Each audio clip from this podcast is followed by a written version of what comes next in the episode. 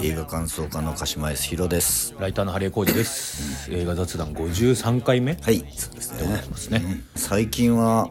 どうですか話題的にはあれですか邦画界のこのああ、性被害みたいなものがそうですね。取り沙汰されておりますねいろいろありますが、うん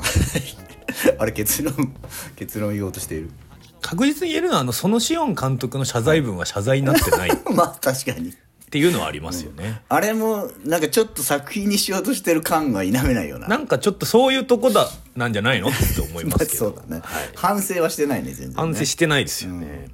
反省はしてないなそうねまあ確かにな、まあ、最初あの榊監督だっけはいはいはい。の時はもう一本も見たことないし、うん。まあ、見る気もしないしもうしょうもしょうもねえんだろうと思ってたからどうでもいいやと思ってたけど、うん。その何その作品とそのやってる人の人間性と作品はみたいなことはいはいはいはい別にどうでもいいやと思ってたけど、まあそのシオン監督の見てるからねそうですね。見てて面白いと思っちゃってるからねまあ面白くないのもあるけど、うん。で確かに作品の中にそういうとこも入ってるから、うん。否めないじゃんもそうですよね。まあだから、相馬井真司う、うん、とかの、要はなんていうんですか、まあ相馬井監督は別にねそのセクハラとかははいはいどうかわかんないですけど、パワハラはあったと思いますパワハラをいわゆる演出としてでギリギリまで追い込んでみたいな、それが要はアートとしてすごいと言われていた時代は、まあ、つい最近まであったわけですけど、はいはい危機迫る演出だみたいなね人間の本性はそこまで追い込まないとフィルムには映らないみたいな、まあ映画ってそもそも割とそ、まあ、日本だけじゃなくてさ、海外でもそういう風な扱われ方してきたよね、芸術だからっていうそうですねことでさ、でいまだにさ芸術アートの世界はさありっちゃありじゃないまだてかまあいやでもアートもじ自分が本人がほん自分でやるからっていそううとそうこそうそろうでギリギリか自分を追い込んでっていうのは、もうそれすら今どうなのっていうとこにはなってますけどギリ自分を追い込んでその一線を越えてアートとしての高みを目指すみたいなことはまあギリ自分だからあれだけどやっぱもう他人にやらせるっていうのはもうやっぱ完全になしうんっていそううだか。ねなんていうんですか逆にそれって甘えなんじゃないのってとこに来てると思いますよ、そうあのねそうそうそうよくよく考えると、それは演技じゃないんだよねそうそうそうそうそうそうそうそうそうなんだよだからこう的確な演出ができないから、 そういうことではないいやとでていうかもう思そけどこねまで行っちゃっていいと思うんですよね、だから要じ要は自分のが、えー、と取りたいものをを的確に演出したりこう指導する能力がないから、要は演技じゃないものでリアリティを出そうとしているっていう,、とも言えるますからね。はいはい、相馬井監督のやつなんかは、うん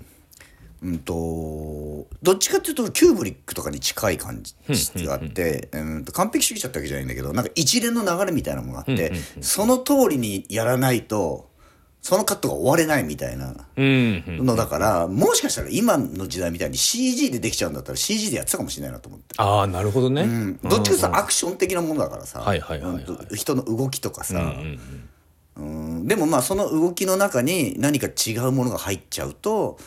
ダメだから何回もやり直すとか、あとはまあ何回もやらせることによってうなんていうのそのさあのハリエが言ってたさ演技でさまず大きな声を出すっていうはいはいはいのがあはっい。てそれってさほら大きな声を出すことによっていろんな雑念がうんうんうんうん飛ぶというかだからそれに近い感じはあるんだよね。で、えーだからまあだからそうすると今の浜口監督の演出の仕方とかにも近いものあるなと思うしだからあとはそれ以外のところをどう配慮するかだと思う。そうですね。うん、で今回のやつはもう映画関係ない関か映ら画さ、関係ないから。うん、単純にあの性犯罪だからさそうそうそうそうそ う。それはもう裁かれてあの叱るべきことだと思うよよね。ね。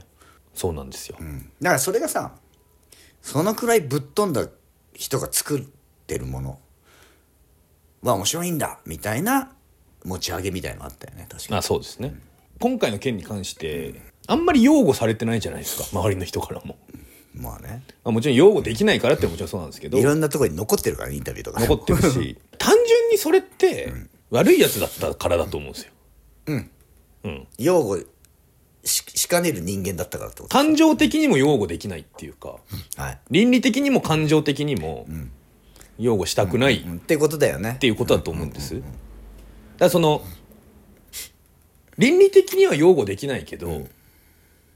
やり方は間違ってたかもしれないけど、役者本人も、あの時は辛かったけど今はいいよ、あいい経験だったと思ってるとかじゃないわけじゃないですか。そうねだからやっぱそう普通に嫌なことやって普通に嫌われてるってことだと思うんで、だからみんな早く捕まっちゃえと思ってたんだそうそうそうけどそうバレてなかったっていうだっけてなんでいうすよことでやっぱそうなった らなんか映画がうんぬんアートがうんぬんじゃなくてそうだからもうダメっていそうことそうなんだよそこはだから映画がうんぬんの話じゃないのじゃないうん単なる犯罪者だったっていうだけの話だからさだからマジで捕まったりとかした方がいいと思いままあすだよね、はいうんまあだかシンプルにら多分ちゃんとあの被害届出せば捕まるだろうとは思うけどね、まあだからそれでそれで罪を償ってまた映画を作るのは別に構わないとはそ思ううけそどうそうそうでもやっぱそれを認めずに、そうねなんかねこれえ映画芸術だからいいんだって言ってたらダメだよねダそメれはね本当にそうそれは違うから違うそこをちゃんと分けてくれればうそこを分けてくれればやっぱ作品と人の作ってる人の人となりは違うんだっていうことは別に言い言えると思うそうなんだよなだから明らかに反省してないからその作品にも影響しちゃうわけですよね、だってあこんなんか反省してないやつが作った愛のむき出しかってなっちゃうわけでその反省っていうか認めて謝罪して、まあそのなっていうかね単純にね犯罪なんだからあそうそう罪を償えばばいなえいのば いいそうねそれをね週刊誌の報道は事実は違うので代理人を通してとか謝罪文に書いてる時点で 謝終罪わ終わってんなと謝思いまし罪はしてたないからね謝罪してないからね本当にねそうねだからそもしかするとそそういう時までもキャラクター性みたいなものを求められているっていう現状もあるのかもしれなだったらもうその読みが良くないですよねいそうね、 やっぱりだから権力を持ったらダメまたこのその話もう全てそこそれに通じますよもうね権力を持たない俺たちをのこのそ を肯定する事件がいっぱい起きます な本当そう偉いやつは全員クソです権力とそう金持ってるやつやはつ ダメはだ全員クソ死刑にした方がいい全員極論 極論 はい、はい、はいということでございまして、えー俺たちが偉いってことだな はい今日は今日は、はいジュリア・デュクルノー監督、はい最新作「んチタン」ですねはいフランスのうんまあホラーって言っていいのかな何なんですかねこれはまあ難物ですよ俺は俺はね、見終わってあれどこで見たんだっけな新宿の私も新宿で見たなどこでやってたんだっけえっ、とバルトじゃないですかバルトか、バルト9で見て割とこう上の方の階で見てもう呆然としちゃって見終わった後 えっと思って何を考えていいのかもよく分かんない状態になってでエスカレーターに乗ろうと思ったんだけどそのエスカレーター見てんだよエスカレーター見てんのに、上りか下りか分かんなくなっちゃって、 エスカレーターの前でこう立ち止まっちゃった10秒ぐらい衝撃的な 衝撃的だよ体験ですねそれはこんな感じになったことないからね映画見た後に私もバルトで見て見て、でたまたま、前の列に知り合いの編集者が座ってたんですよ、でもなんかこの後感想言い合うのむずいなと思っむ てずすぎる挨拶しないで帰りました そうだ ね。もう声かけられた方もちょっとやめてきたりするよね。 そういうまあ映画です。そうよかったっすねとかじゃないじゃないですか、これがだから「スーサイドスクワット」とかだったら「ああ」とか言って挨拶して「ちょっとあ、ーめえ、っち時ゃよか間ったっすね時間ありますみたいちょなっ と感じにね。喫茶店でも行きますかみたいななるよねチタンはなんないなとなんねいいよな。いや、ちょっと会話始めたらもうだってもう、4、5時間かかっちゃう。そうそうそうそうとんでもない相手の性癖とか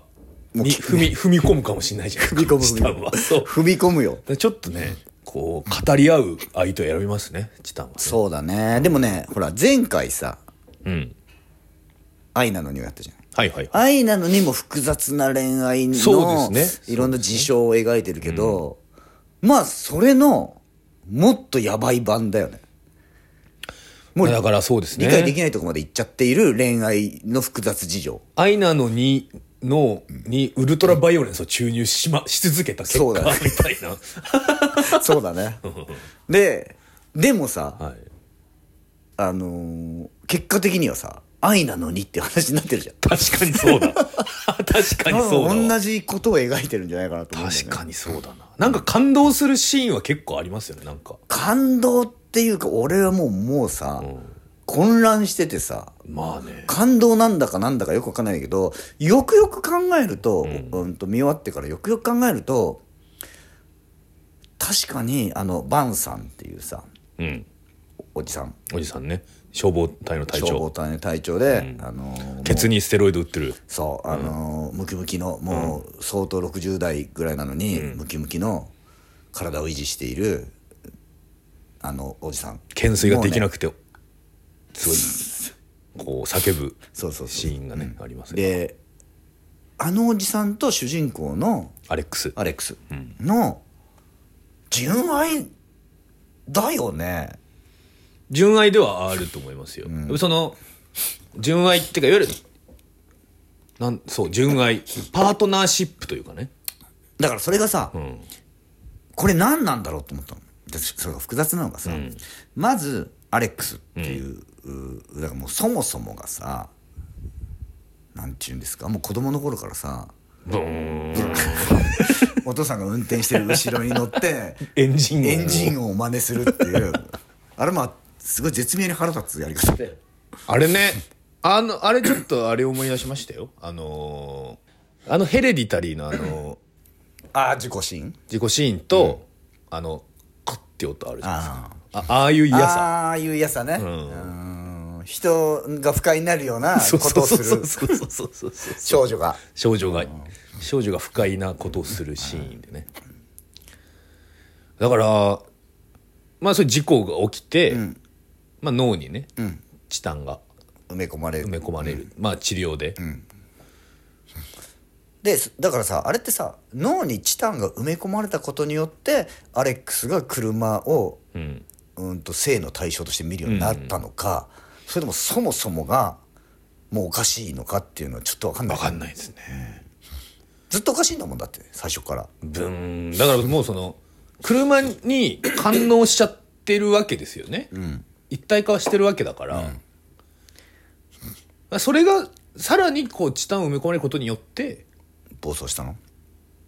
のかもしれないし、そうじゃないのかもしれない 全部それなのそうそうなのかもしれないしそうじゃないかもしれない予想はできるんですよこの映画全編こういうことなのかもしれないとは言えるけどはっきりとしたはこっときは分かりとんしなていは全くわからないですねそうで、まあ、まずそのアレックスのストーリーがあって、そのアレックスが大人になり、えー車を偏愛するようにそなうでり、す車とセックスをするようになり、で妊娠しちゃうんだよね車の子供を車の子供をね、ままああれも車の子供なのかどうかも分かんないわけかどねんないですで、まあ、俺一個仮説として思ってるのは、最初にさアレックスってあのダンサーとしてさすごい人気があってさそうですねあのねファンがいるじゃんはいはいでストーカーみたいなやつに肝肝オタがキモオタがキモオタにさ、襲われるじゃんうんでそこでアレックスはヘアピンでそう殺すじゃん、でそそれが殺したことによってアレックスっていうのは殺人鬼なんだっていうことが分かってでその後も殺人を繰り返してって逃亡するって話になるうん最初のあのキモオタに侵されてんじゃないかなと思うなるほどねで実際は殺してなくて誰もで妊娠しちゃって、えーつまりさ望まない子供、うんうんうんだからそういう車と人間の融合みたいな化け物みたいなものに感じてしまう、うんうんうんうんうんでもその子をををどうしたらいいんだっていうかさ愛せるんだろうかみたいな、まだ妊娠の恐怖はいはいはだいよね描かれてるのはそうですうねんアレックスのパートはねうんうんうんでそれはさあー前作の「ロー少女の目覚うんめ」うんとつなげてみてもやっぱそういうものを描いてるし前作の「ロー」もさだからもうちょっと若いじゃんそうですね大学入る時だから1718 19とかあでもね18あ9れ17かなんかで飛び級してんじゃなかったかなああそうなんだなるほどでそうかすごい頭がいい設定そうですそねうそうそう、であれもしあれは完全に思春期の少女が思春期に性に目覚めるっていうのそうをですねカニバリズムとして描いてるじゃんある種のこう第二次成長的なものですよね、そうそうそうそれをカニバリズムとして描くっていうとこがもうねこのデュクロの監督のおかしなとこだけどね、でも要はそれぐらいこう急激な変化なわけじゃないですかだからその急激な体の変化がやっぱ恐怖なんだなっていう、いやそうですよねでそういうことです男よっねてさあんまりないじゃないそれあんまりないまあだから皮がむけるかむけないかぐらいの話じゃんうんそれも別にねだって年齢がその自然とそうなるものでもな いし、で要は女性の方はしょこういわゆる、まあ、胸が膨らんできたりですとかそうあとその生理が生始理がまった始りまとかったりさいやもう見目に見える変化、うん、でしかもさ苦痛を伴うそうそうそう変そ化うなわけじゃないそうねだからそうそうだからメタモルフォーゼしていくわけじゃんそれは恐怖ですよね、それねはねでしかもそれがさ、子供を産むっていう一点に集約されるんじゃあーんその変化ってあー女性の体何のためにそうなるかっていうとってそこそとうそうねそううんそれってやっぱ恐怖なんだろうなと思ったあのね俺ローを見た時にそれをすごい思った女の人の体の変化とかその思春期に差し掛かって性に目覚めた時のえ昨日まで全く何とも思ってなかったのに、うんはいはいはい何これ怖っ自分が怖いでしかも本当望むと望まず望む、望まないに限らずというそかうそうそうそうそう結婚したいっていうかセックスがしたいような相手もいないのに子供を産むかどうかなんて私は分からないのに勝手に体が勝手にそうういうふうに変化していくってさ最初めっちゃ怖くないですかそうだからおー ローを見た時にあこんな怖いんだとう思っんたうの、ん思った思ったしかもなんかこうねちょうどあれは要は大学に入るということも重なって要はあ新たな社会との接点みたいなものもお結構無理やりね先輩たちにこそううそうそうそうそうねあの血血かけられたそうりそとうか儀式としてね うさぎの腎臓食わされたりとかしてそうそうそうあれウサギの腎臓食わされたことによって肉食に目覚めるんだよ目覚めるねっていうそれまでベジタリアンだったよねそうそうだからローもあの本当そういううーんだからテーマだけ見れば、割と少女の思春期の青春うんそうね学園ものうんだから基本的にさ今回のもさローもこの監督のやつってさ、その表現の仕方をさこんな風にしなければさラブコメなんだよね確かに笑えるとこあるしさマカレナマカレナ人命救助のシーンとか全ね然緊張しない なんだそれって思うけどさあとやっぱあの救急車の上でストリップダンスを踊って気まずい感じになるシーンとか ねあのそうあれ面白いですよねあの消防隊員が全員しらけてタバコとか吸い始める本人だけノリノリなんだけどあれ面白いな気まずい気まずいシーンいいですよねあれもだからあれだよね女性性であれをやってた時は大人気だったのに、そう男っていう男性層だとにあの全然興味持たれないっていう、つまりそれってお女だからっていうことだけに興味持ってんじゃんっていうことだよね、そうですねおそらくでそういうとこのさまあそのおお面白いとこだけじゃなくて、ローだとジョスティーヌがさローの主人公がローの主人公のジョスティーヌがローの時は、うんとセックスに目覚めるっていうかさ性に目覚めるっていうとはいかはさ、いはいはいカニバリズムに目覚めるっていうふうな表現をされてる、うんうんうんあそこのさまあ言いますけどネタバレこれありだから、はいお姉ちゃんの指をさあそこねちょっとさ舐めてみたらさあれってなってさそうそうそううわーって食べちゃうシーンとかさほんと気色悪いけどめちゃくちゃ官能的というかさ、うんすごいシーンだよねあれなんかちょっとわかるような気もするしちょっとわかる気がするあのなんかあれあれ食えるっていうそ感うじそうそうそう。急にガガブガブいかないじゃないですか。ちょっとカリッそうそうそうカリッおなんかあいけるかも、おっていう。なんか高い料亭とかに行ってなんかあんま食べたことない感 じのあれこれあこれも食べれるんですかみたいな。なんか そうそうそうそうああへえみたいな。ここっちだとこういうのも食べるんですね、みたいな。で食べてたらあなんかあああれうまうまくねこれってなるやつああああ。やる感じの。初めて食べるすごいうまいものそうそうそうそあのあそことかすごいなと思うで基本的にはだからそういうだからやっぱりこの監督が、うん、とお女性であるっていうことの恐怖みたいなものをすごい感じてるんだろうねう。そうですよね。でそれをね要はなんて言えばいいの生物学的にも急に意思とは関係なく体は変わっていくし、で社会からはそれをもう自明のものとして受け入れなさいそとうそうそうそう言われるっていうことの恐怖ですよね。そうだね、んでまあローの時はもうまさしくそれだと思ってたんだけど、今回はまたこの女性が持つもう一つの変化というか、妊妊娠だよ娠ねやっぱあれもだって本当に体も変わるし、あだこいるしまあだし辛いしね辛いしっていうね、まあ確かにこう見ていくとなんで女性ばっかりこんな辛い思いしなきゃいけないんだって本当そう気はしてくるね本当そう大変ですよ大変だね大変っていうかやっぱこ怖いっすよねそりゃ怖いよってそりゃ怖いよ自分の体の中で起こってんだもんだってそれが男だったらちょっと耐えらんないよねいや本当ですよ作家で漫画家の峰那由香さんっていう人がい て、今育児漫画書いてるんですけど、ちょうどこん今週か最近あ更新されてて読んだのが、あの区がやってる育児パパママ教室みたいなやつに行って、それまだ子供生まれる前妊娠中、パートナーと一緒に行ったらじゃあ男性も臨月の赤ちゃんと同じ重さの、なうんうんはいはいはいこうお腹大きくなるやつはいをつけてみましょうみたいな。でうわー歩きづらい大変だみたいなやっぱり女性は大変だねとか言ってて、バカ野 郎とあの妊婦の辛さっていうのは腹の重みだけじゃなくて、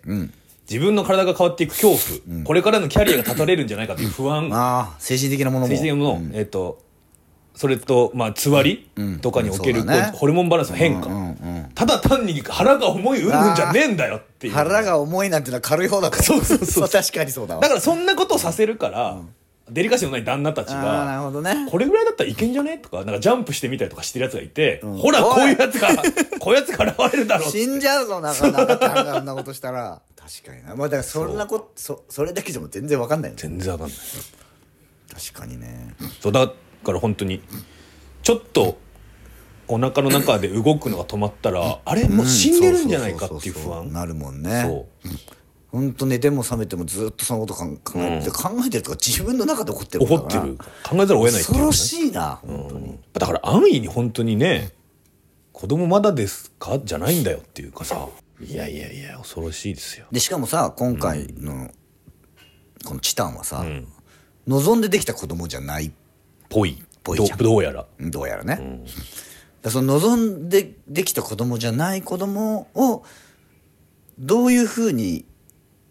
していくのかっていう話でもあるよね、そうですよね要するにまあ言っちゃえば悪魔の子みたいな扱い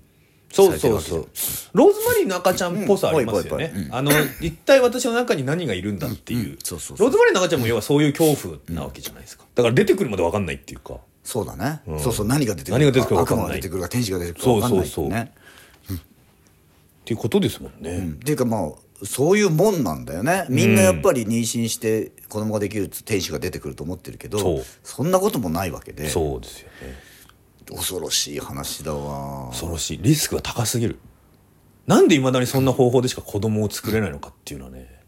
まあでもね全生物がそうだからね,、あのまあ、人間なんかまだリスクない方じゃない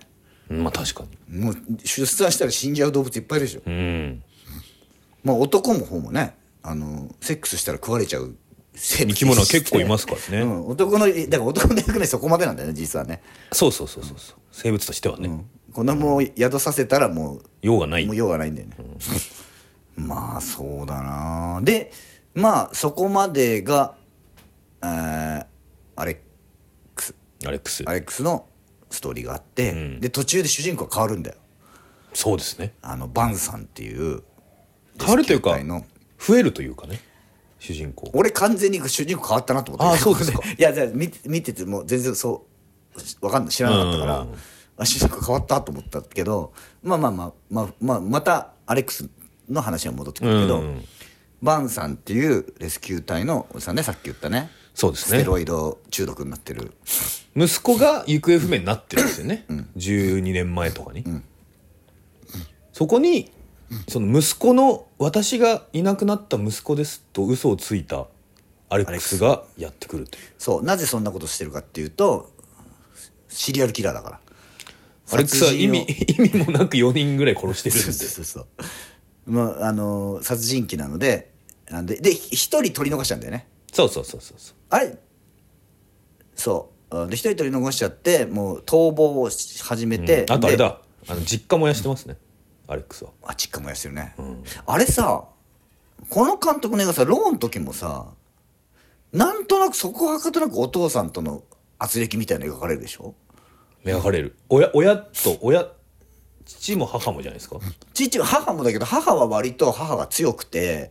割とこう私の娘なのよみたいな感じで描かれるけど、お父さんいつも引いてるじゃんそうで娘がお父さんに対して愛な愛情なのか憎悪なのか分かんない愛憎入り混じれた確かに確思いみたいのがローンもだしこっちもそうなのあってそうですねでもなんか理由説明されないんだようね、んローの時はね娘が2人いると大変だなっていう最低なことを言ってましたお父さんがいやでもね俺今娘一人いるじゃん、はいもう一人いたら大変だなと思うなるほどねだってさ自分とはさ感じ方の違うさあー生物がさ今、まあ、奥さんと娘2人いるでも娘もだんだんそういう、こうはいはいはいちょっと何考えても分かんなくなってきたなっていう時あるからだからそう例えば自分と同じ性別の子供がいるいるとして、まあ生まれている時代も環境も違うし、本来あまり言ってあげられることって多くないんだけなど、でも唯一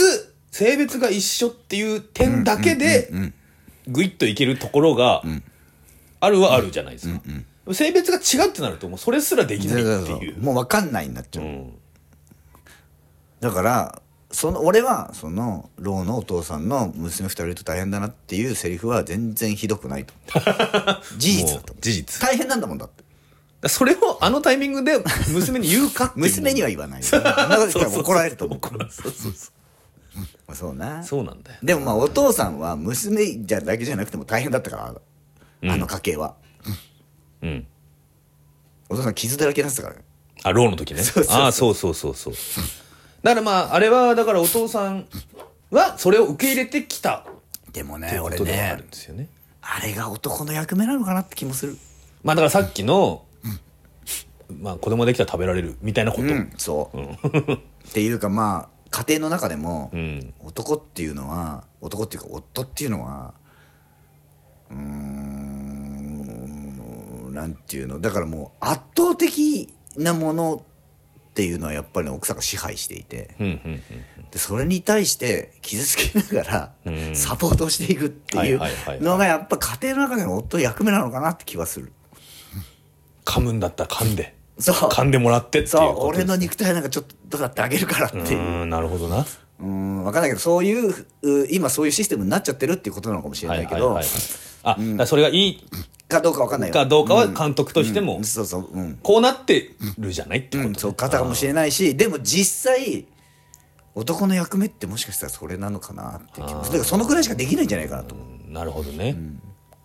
家族という中においてはそうそうそうそうそうそうだからこれで息子とかだとまた違うのかもしれないけどはいはいはい娘とかだとそうなっていくのかなっていう気はするなそれは我慢とかそういうことじゃなくてそういうもう役割というかはいはいだからなんか今回の「チタン」でもなんかお父さんやっぱ娘のこと全然わからないみたいな感じだったもんねなんかぼーっと見てますからねお父さんが、わかんねえなみたいなそうそう子供の頃からそうなんだよねうん、最後に寝室に行って目が合うけど何も言わずに、アレクサ鍵を閉めて行っちゃうっていうでアレックスの方はでもお父さんのことをお父さんが拒絶してるからムカつくみたいな感じなのかなって気はするかもしれないいですねなんかお腹が痛いっつってそうそうそうそうそうもっとちゃんと見てよっていうね見てようんあの関係性もね何かありそうで説明されないんだよねまあでも確かにその家族って、単純に仲がいい悪いとかの話でもないしそうですよねえいい悪いっていうこ言語ができないですよね、そうなん家だね族っていうのはだからもうまさしくそのえこの「チタン」っていう映画のテーマがもうその言語ができない、うんうん人と人とのつながりみたいなもうんうんうの、んうんだからち、うんと、ローンの時はもうまさしく血が血だったけど、はいはいそはれいはいがはいはいでも今回は他人とのつうながんうり、んだからどっちかというと恋愛に近いうんうん方が描かれるんだけど、うんうん、だからうだからやっぱり妊娠とか年齢が上がってローンの時よりも年齢が上がって妊娠っていうのがテーマになってるから、この血のつながりじゃない人とのつながりみたいなものがテーマになってるっていうか描かれてるよね。まあ、ある種疑似家族そう的なあのハリエの好きな私の好きな疑似家族どうですか今回の疑似家族は そう考えるとだんだんより好きになってきた疑似家族入ってたら何でもいいみたいになってくる夢が見えてきてとても良い気分で眠ることができた The building gets that fire! まだまだ昨日は明後日のようには俺を解放してはくれず死ぬまでに一度は宇宙旅行にも行ってみたいと思ったりもする